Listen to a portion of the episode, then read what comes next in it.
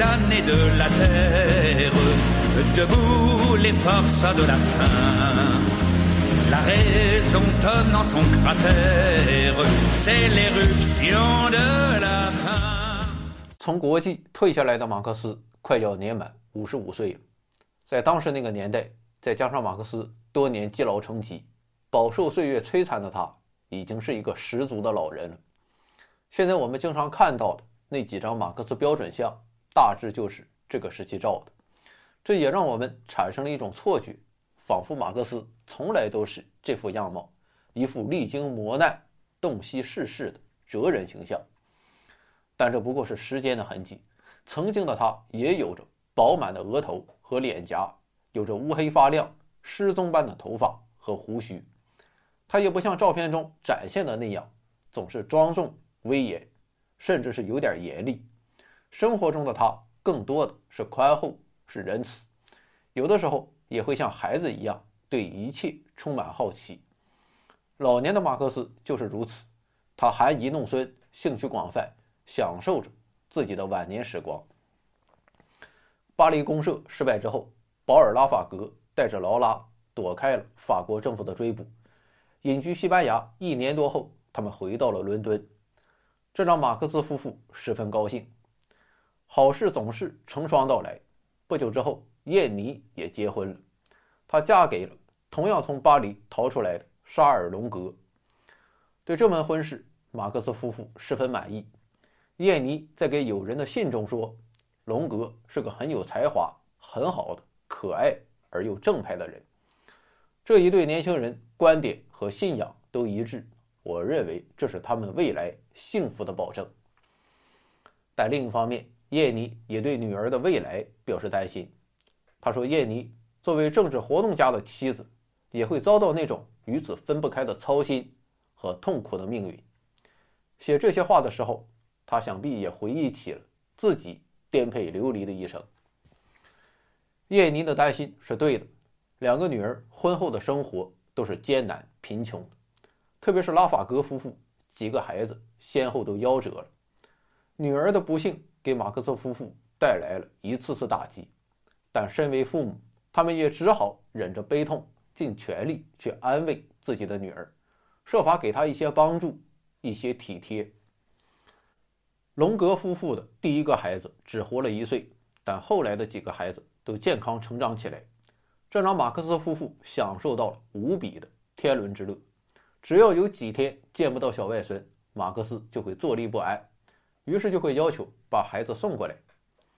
根据里普克内西的回忆说，有一次小外孙琼尼在外祖父家里别出心裁的要把马克思变成一辆马车，等他坐稳之后，马克思就疯狂的跑了起来。当然，马车不能自己跑，扮演马的是恩格斯。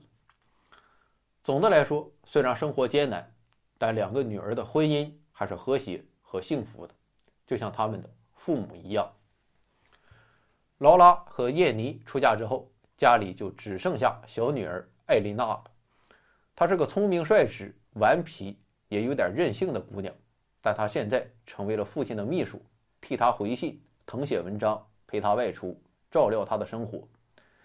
艾琳娜也有一个追求者，巴黎公社的参与者、记者普罗斯珀·奥利维耶·丽莎·加勒。他对艾琳娜十分爱慕，而艾琳娜也同样爱着他。但马克思却对丽莎·加勒印象不佳，怀疑她行为不端、名声不好，所以他就想方设法的说服艾琳娜，让她忘掉丽莎·加勒。最后，艾琳娜还是服从父亲的意愿。从后来的情况看，马克思的横加干预并不是好事，因为丽莎·加勒虽然其貌不扬，但不论是学识还是为人。都是值得称道的。一八七六年，他写出了一部《一八七一年公社史》，成为了对巴黎公社起义的忠实记录。至于艾琳娜后来的伴侣爱德华·艾薇林，却是个地地道道的登徒子。他给艾琳娜的生活带来了极大的不幸，迫使她四十多岁就走上自杀的绝路。当然，除了艾琳娜，家里面还有忠诚的林恒。再就是几只可爱的小狗、小猫和小鸟，全家人都爱这些小动物，经常在信里津津有味地谈论着他们。总的来看，进入19世纪70年代后，马克思的身体越来越差了，面容也明显的衰老了。除了先前的老毛病之外，现在又增加了一样折磨人的病症——头痛。没有办法遵照医嘱，马克思只有减少工作量，少抽烟，少喝酒，每天坚持散步，偶尔还要出去疗养。马克思并不是一个喜欢散步的人，因为他的时间十分宝贵，他更喜欢深居简出，窝在自己的书房。不过现在情况不一样了，他有了散步的动力，这就是恩格斯。恩格斯的住处距离马克思近在咫尺，所以只要天气允许。他们两人就会去附近的草地和荒原慢慢踱步，一走就是很长时间。这对于几十年来伏案工作、缺少体育锻炼的马克思来说，确实是相当难得的。更不可思议的是，烟和酒一直都是马克思最大的嗜好，特别是在工作中，马克思更是烟不离手。但现在为了自己的身体，再加上夫人的监督。马克思竟然奇迹般的戒烟了，酒也处于半戒的状态。对于这项成就，马克思是十分自豪，基本上是逢人必谈。没有了烟酒，马克思就要寻找其他东西作为消遣，其一就是阅读文学作品。我们知道，从年轻的时候起，文学作品就是马克思的一大爱好，从小说到诗歌，再到剧本，从古希腊戏剧。到中世纪民间文学，再到近代欧洲各国文学，他的阅读面极其广泛。其中最受马克思推崇的是莎士比亚和巴尔扎克，他可以整段整段的背诵莎士比亚的作品，还翻来覆去的阅读巴尔扎克的《人间喜剧》。马克思认为这部作品反映了整整一个时代。他本打算在《资本论》完成之后，专门写一本书来评论。人间喜剧，但很可惜，后来没有如愿。而到了晚年，马克思突然发现自己阅读文学作品还存在一大块空白，急需填补。这就是光辉灿烂的俄国文学。另一方面，为了对俄国的经济社会加深了解，以便撰写《资本论》的余下部分，马克思开始自学俄文。虽然难度很大，但凭借着天赋和勤勉，马克思。还是在半年多的时间里掌握了这门全新的语言，从此之后，他就可以无障碍的直接阅读俄文原著。除了文学作品之外，数学和科学也被马克思当作自我放松的一种方式。前面讲过，早在五十年代，马克思就钻研了数学史，熟悉数学大师们的各项成果，而且写下了大量的笔记。他提出了一个非凡的观点。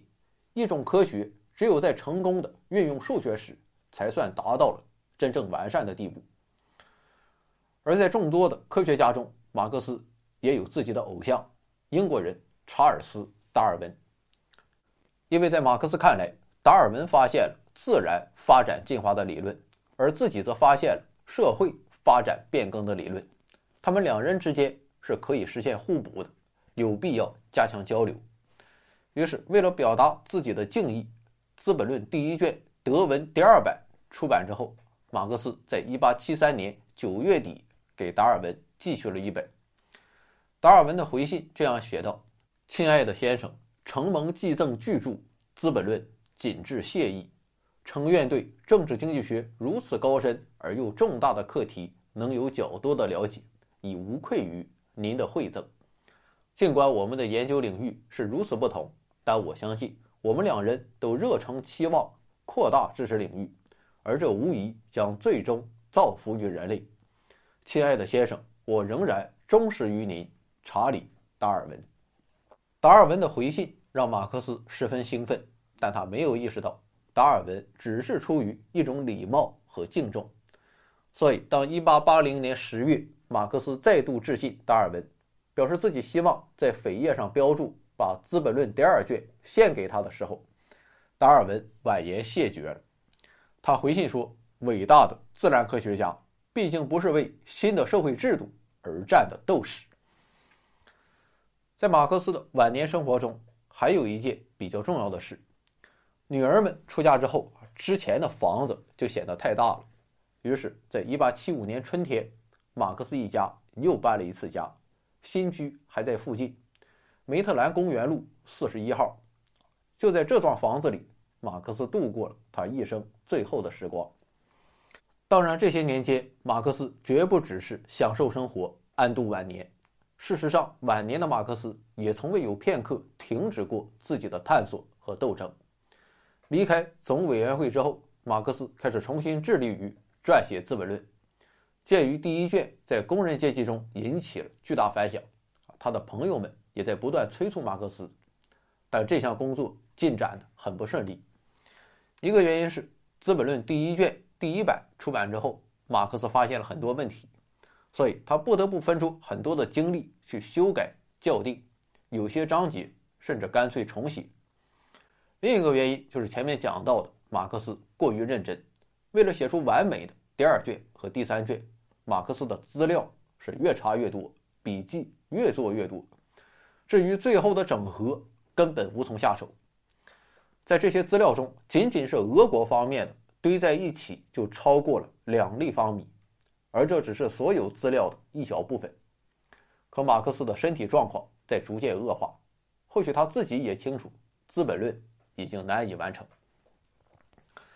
再者，虽然退出了总委员会，但马克思仍然作为国际工人运动的幕后顾问。啊，当然，这并不是一个实际存在的职务，只是代表着一种威望。恩格斯说，马克思由于自己在理论上和实践上的成就。已经赢得了这样的地位，各国工人运动最优秀的人物都充分信任他，他们在紧要关头都向他请教，而且总归发现他的建议是最好的。他已经在德国、法国、俄国赢得了这样的地位，至于在比较小的国家，就更不用说了。所以，并不是马克思把自己的意见，更谈不上把自己的意志强加于人，而是这些人自己。来向他求教的，比如说，法国工人党在筹建过程中就派代表前去伦敦拜访马克思，向他请教党的纲领问题。波兰人也邀请马克思参加在伦敦召开的波兰人大会。对于俄国的革命运动，马克思也同样关注，他始终同俄国革命者保持着密切联系。在巴黎公社十周年之际，马克思这样断言：俄国革命的发展。虽然也许要经过长期而激烈的斗争，但最终肯定要导致俄国公社的建立。当然了，好，马克思同哪个国家工人运动的关系都比不上同德国工人运动那样密切。这不只是因为德国统一之后，欧洲工人运动的中心从法国转移到了德国，更因为德国是马克思的家乡。虽然马克思已经不具有德国国籍。也虽然他遭受驱逐，流亡在外，但是在他生命最后的十年中，马克思还是全力以赴地支持祖国人民的斗争。不过，在统一的德国，工人阶级有一个非常强大的敌人——军国主义容克阶级，其与德国大资产阶级相联合，共同掌握德意志帝国的政权，并且使用这个权力来残酷地对付人民群众。马克思一开始就指出，普鲁士德国军国主义国家的存在同德意志人民的切身利益是不相容的。当统治阶级想把德国变成反动派和军国主义的堡垒时，德国工人阶级必须更坚决地为人民的民主权利、为一个民主的德意志共和国而进行斗争。面对强大的敌人，德国工人阶级的联合就显得尤为必要了。但在当时的德国，情况不容乐观。整体上看，德国的社会主义运动存在着两大派别，一个是我们已经很熟悉的拉萨尔派，另一个是艾森纳赫派。前者的代表就是成立于1863年的全德工人联合会，后者的代表是成立于1869年的德国社会民主工党，主要领导者有马克思的老朋友雷普克内西。还有奥古斯特·贝贝尔和威廉·白拉克。与寻求改良的拉萨尔派不同的是，艾森纳赫派在主要问题上接受马克思的观点。他们主张通过自下而上的革命道路推翻容克阶级的统治，最终建立德意志共和国。不过，当德国统一之后，面对强大的敌人，两派虽然存在分歧，但双方之间的合作还是明显的增加了。在实际行动中，也越来越多的开始采取联合行动。比如说，两派共同在议会中组成的反对力量，就在1874年1月的选举中取得了一场胜利。在这种情况下，两派正式联合的问题就被提到日程上来。所有人都相信。联合将使得德国社会主义力量大大加强。马克思和恩格斯当然也承认联合要比分裂好，可他们敏锐地意识到了一个问题，这就是怎么联合。艾森纳赫派的领袖们认为，组织上的统一是头等大事，因为这样做力量的增强是看得见、摸得着的。至于理论上的分歧，他们并不急于解决。但马克思和恩格斯却认为，组织的联合应当建立在科学的理论之上。如果没有经过一个时期的思想准备，那么贸然的同拉萨尔派联合在一起，就必然导致思想上的混乱。怎么去解决这个问题？马克思和恩格斯给出的答案是等一等，因为他们预见，随着时间的推移，拉萨尔派的处境将越来越不妙。而当他们失去工人阶级的支持之后，拉萨尔派中的优秀分子就会主动投靠艾森纳赫派。所以在1873年6月30日，恩格斯给贝贝尔寄去一封信，他写道：“在果实成熟以前，就像团结派所希望的那样把它摘下来，那是不明智的。”而在1874年的9月，受雷普克内西的邀请，马克思还亲自去了一趟莱比锡。他郑重劝告雷普克内西，无论如何不要向拉萨尔主义让步，在机会主义面前做出的每一次让步，都或迟或早会使工人阶级吃很大的苦头。但很遗憾，里普克内西虽然十分敬重马克思和恩格斯，但他已经不愿意等到果实成熟了。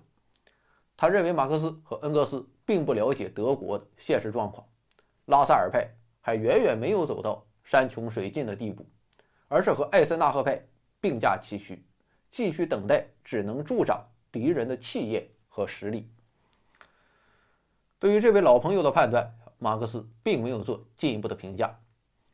一八七四年十二月中旬，两派正式发出了合并通告。直到此时，一切看起来都还很正常。马克思和恩格斯还是没有表态。其实这个时候，他们也意识到。面对强大的军国主义容克阶级，统一毕竟可以增强工人阶级的实力。至于利弊，倒不如走一步看一步。但是在1875年3月，情况风云突变。3月7日，合并而成的德国社会主义工人党发表了纲领草案。几天之后，马克思和恩格斯在伦敦读到了这份草案。结果，他们的担心全部被证实。相比于1869年的德国社会民主工党的纲领，这份草案不仅没有丝毫进步，反倒是大大的退步了。纲领中充斥着各种各样的庸俗民主主义和小资产阶级思想，特别是艾森纳赫派竟向拉萨尔派做出了让步，这是马克思和恩格斯不能容忍。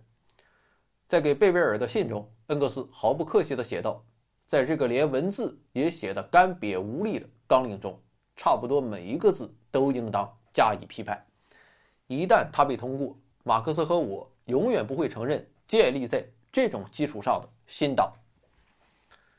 其实，恩格斯有所不知的是，贝贝尔和白拉克也对纲领草案持反对态度。所以，还没等恩格斯把信件寄出去，他就收到了白拉克的来信。他在信中表示，希望马克思和恩格斯发表看法，因为你们二位的经验。比我丰富，判断力比我强。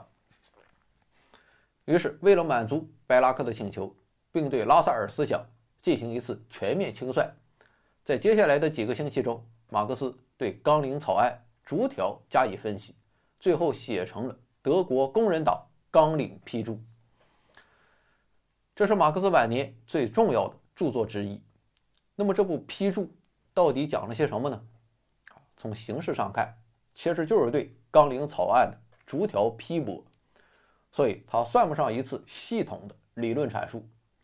不过，也正是在批驳的过程中，马克思从正面阐发了一些重大的理论原理。在这其中，最具有理论价值的，当属他对共产主义未来的展望。我们知道，对于共产主义社会，马克思其实从不做过于具体的描述，而只是限于指出一个大致的发展方向，因为他不愿意对未来做过多主观的抽象的预测。但在批注中，马克思却极为罕见地提出了共产主义社会的两个发展阶段，也就是按劳分配和按需分配。当然，这种预测也不是马克思主观设定的，应该如此的借条。他的结论同样是基于历史唯物主义。在纲领草案中，艾森纳河派有一个天真的观点，他们认为推翻普鲁士军国主义之后，就可以在民主共和国的框架内直接建立完美的共产主义社会，但马克思却指出，共产主义不是在自身基础上发展起来的，而恰恰是脱胎于资本主义社会，所以其在经济、道德和精神方面必然还带着旧社会的痕迹。比如说，在经济领域，虽然商品和货币不复存在，但鉴于生产力的发展水平还比较有限。我们还做不到衣来伸手、饭来张口，所以分配仍要遵循某种原则。与商品时代一样，这个原则同样是等价物的交换，而衡量价值的就是劳动。马克思的表述是：一种形式的一定量劳动同另一种形式的同量劳动相交换。我想，对于这一表述，我们应该并不陌生。马克思的意思就是说。在共产主义社会的初期阶段，生产者的消费资料分配应该遵循这样的原则：他为社会提供了多少劳动，就凭着社会发给他的证书，在做了各项必要的扣除之后，领回多少消费资料。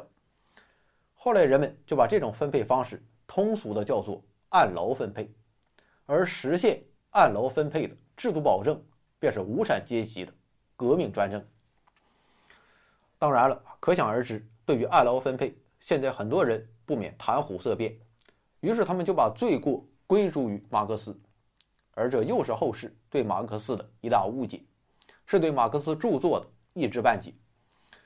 事实上，在德国工人党纲领批注中，马克思已经指出了这种按劳分配所存在的弊病。首先，马克思承认这是一种历史进步，因为除了提供劳动之外，再也不能。凭借其他的，比如说地租、利息、资本或者权利来参与消费品的分配了，所以这是一种平等的权利。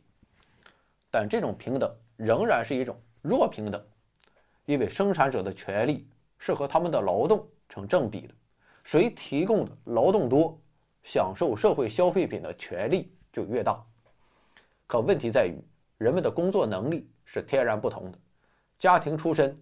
受教育水平也是不同的，所以这种平等的权利在实施的过程中，还是会带来事实上的不平等。马克思指出，平等的权利按照原则仍然是资产阶级权利，甚至在极端情况下，一些人会享受到劳动者不敢想象的各种特权。资产阶级法权倒是被推翻了，可取而代之的却是更加野蛮的中世纪法权。其次，在生产力水平还比较低下的时期，按劳分配还容易导致制约生产力的发展，因为谁提供的劳动多，并不意味着就可以获得更多更好的消费品，而提供的劳动少也没有差到哪里去。正所谓干多干少一个样，干与不干一个样。好，那我们就一起安于贫困。总而言之，马克思确实意识到了。按劳分配的种种弊端，但他仍然认为其在共产主义社会的第一阶段有存在的必然性和合理性。所以，问题的关键不是否定按劳分配，而是要在这一进程中保证个人全面发展，从而使生产力得到高度发展，使社会走向一个更高的发展阶段。到那时，种种弊病将得到彻底消灭。马克思说，在共产主义社会高级阶段上，在迫使个人奴隶般的服从分工的情形已经消失，从而脑力劳动和体力劳动的对立也随之消失之后，在劳动已经不仅仅是谋生的手段，而且本身成了生活的第一需要之后，在随着个人的全面发展，他们的生产力也增长起来，而集体财富的一切源泉。都充分涌流之后，只有在那个时候，才能完全超出资产阶级权力的狭隘界限，社会才能在自己的旗帜上写上“各尽所能，按需分配”。马克思完全是以历史唯物主义的态度去对待问题的，他始终坚信，任何社会进步的基础，归根结底在于生产力的增长，离开这一物质基础，任何设想。都不过是空洞的说教，但是这篇重要的文献并没有对艾森纳河派产生影响，反倒是被他们足足隐藏了十六年。这一方面是因为他们急于同拉萨尔派合并，顾不上考虑马克思和恩格斯的意见；另一方面也是因为这些意见远远超出了他们的认识水平。他们想必认为伦敦的两个老头有点过于。吹毛求疵了，所以在对纲领草案做了简单的修改之后，1875年5月，在德国中部城市哥达，全德工人联合会与德国社会民主工党正式合并，德国社会主义工人党纲领也被正式通过，并沿用了十六年之久。至于马克思和恩格斯看到木已成舟，他们在事后也没有对外公布这部批注。马克思为什么会做出让步呢？原因说起来倒也很无奈，因为他和恩格斯发现了一个现象，这就是他们二人是极少数分子，而在德国根本没人会认真研读这份纲领。既然如此，那就将错就错吧，至少可以维持两派的联合。可如果马克思公布了自己的批注，那就不免要导致工人党出现分裂。于是大家都心照不宣，把批注压了下来。一八九零年，德国社会主义工人党更名为德国社会民主党。一八九一年，该党准备制定全新的纲领。直到此时，恩格斯才不顾各方压力，把马克思的这篇批注发表了出来，并更名为《哥达纲领批判》。只是此时，马克思已经去世八年之久。这就是马克思的晚年时光。当然，在这最后的十年中，他还做了很多很多。他不分昼夜的继续着《资本论》的写作，不断完善自己所创立的科学共产主义，对欧洲各国乃至世界各地的社会主义运动和民族解放运动投以密切的关注和力所能及的支持。他如饥似渴地汲取着物理学、化学、生物学、人类学、社会学、历史学。等一切新的知识，要活着就好像明天会突然死去；要学习就好像你会永远活着。他同沙皇斗争，同俾斯麦斗争，同一切压迫人民的强大的统治者斗争。怯者愤怒，抽刃向更弱者；勇者愤怒，抽刃向更强者。每个人的生命都有终点，每个人也有着不同的。走向终点的方式，有人选择享乐，有人选择沉沦，有人选择释怀，而马克思的选择是不断的探索，不断的斗争。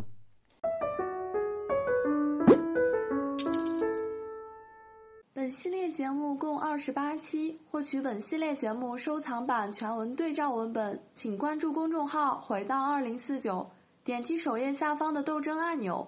也可以在对话框输入关键词“斗争”。另外，鲁迅系列节目的收藏文本也在同一链接，数量有限，感谢老板支持哦。